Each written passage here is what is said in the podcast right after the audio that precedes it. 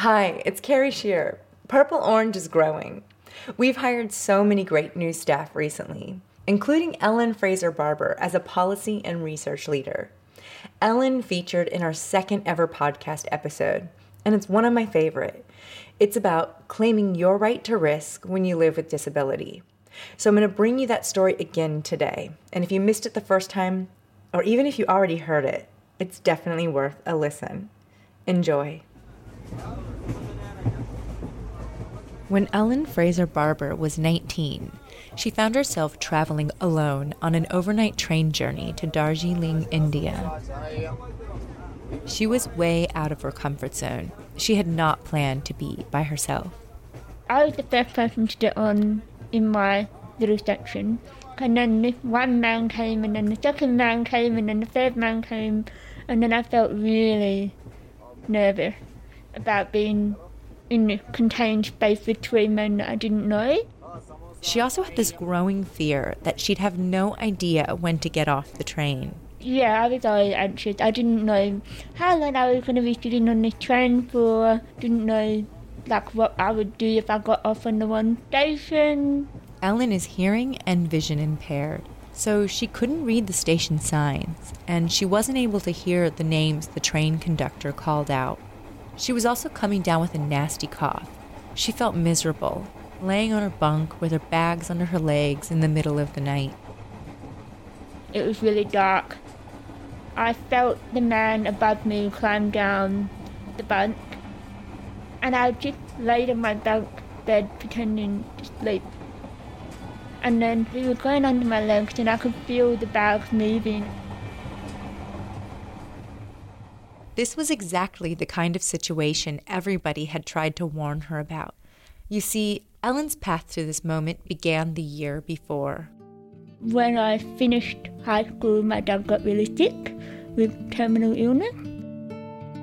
There was a lot of mess and chaos and stress and anxiety and sadness. I've gotten myself into such a dark place at home, and I just really needed something that would take me out of that reality that I had. After her dad passed away, she decided India could be that something. But nobody else agreed. Everyone told me not to go, or that I was crazy, or don't risk it. Uh, you're deaf and blind, you can't go on your own. How did you keep it from getting into your head and thinking, I can't do it? Hmm. I think I was just really convinced in myself that I should do it. It did get to me though. It made me very tense. I was so frustrated with all of the people around me who were really drilling into me with all of the anxiety that they had. And I think I had made a decision that that was their anxiety, it wasn't my anxiety. There was such a build up of tension leading up to that moment of me getting on the airplane. Ellen knew it was going to be challenging, scary, and even dangerous. But she'd done her research, and she decided to take the risk anyway. She'd organized to stay with an Indian family for the first month. She figured this would be a safe way to find her feet. There was Rippy. Rippy said that she was my Indian mother. And then was Carminder Singh, and who was an, a gentleman, a real gentleman, like a grandfather figure. You know, very gentle, quiet man. So her Indian family picked her up from the airport and they all hopped in a taxi together. The first impression was I can't explain it even. There was just like a really different smell that didn't smell like Australia to me.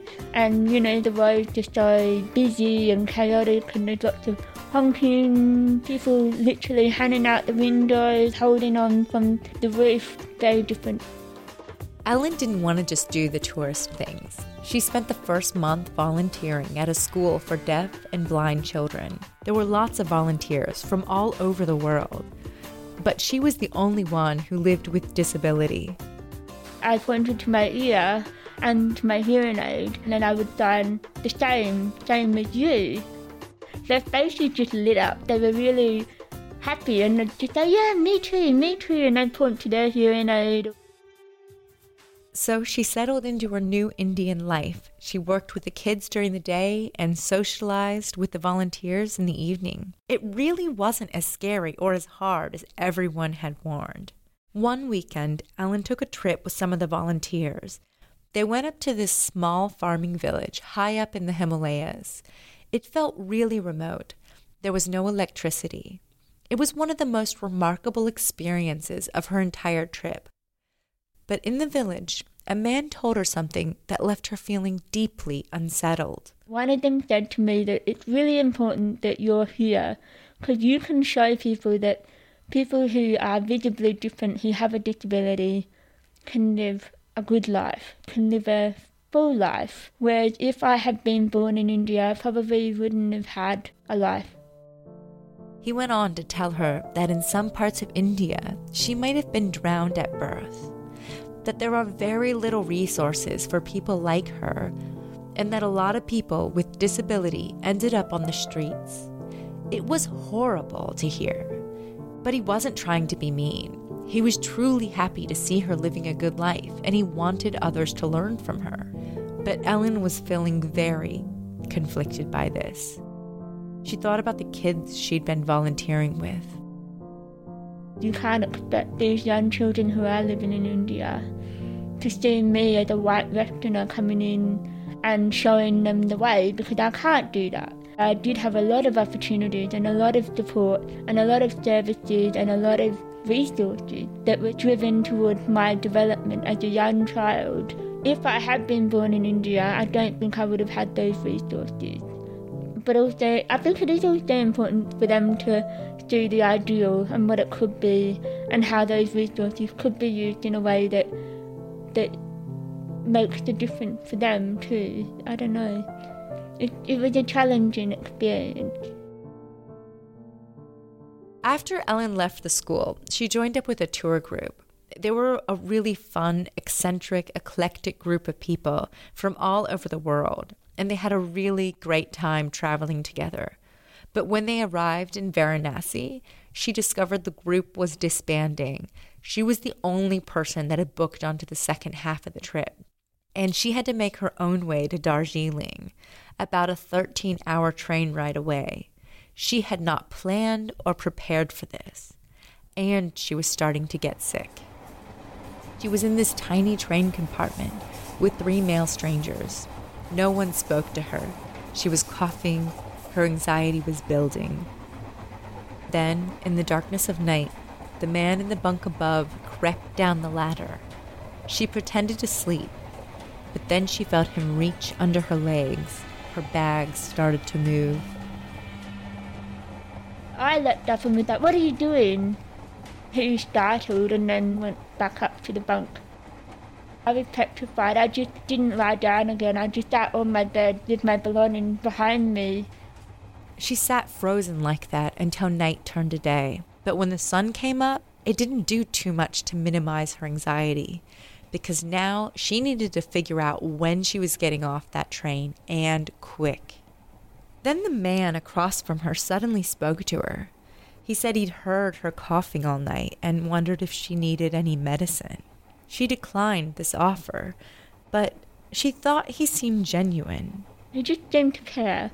So I said, Oh, can you tell me when I get to this stop? And I pointed to my itinerary and I showed him where I wanted to get off. And I said, Please tell me when I get to this stop. And he said, Yes, yes, yes. Every time the train stopped, I said, Is it this stop? No. Is it this stop? No. Three hours later, Is it this stop? Yes, you're getting off here.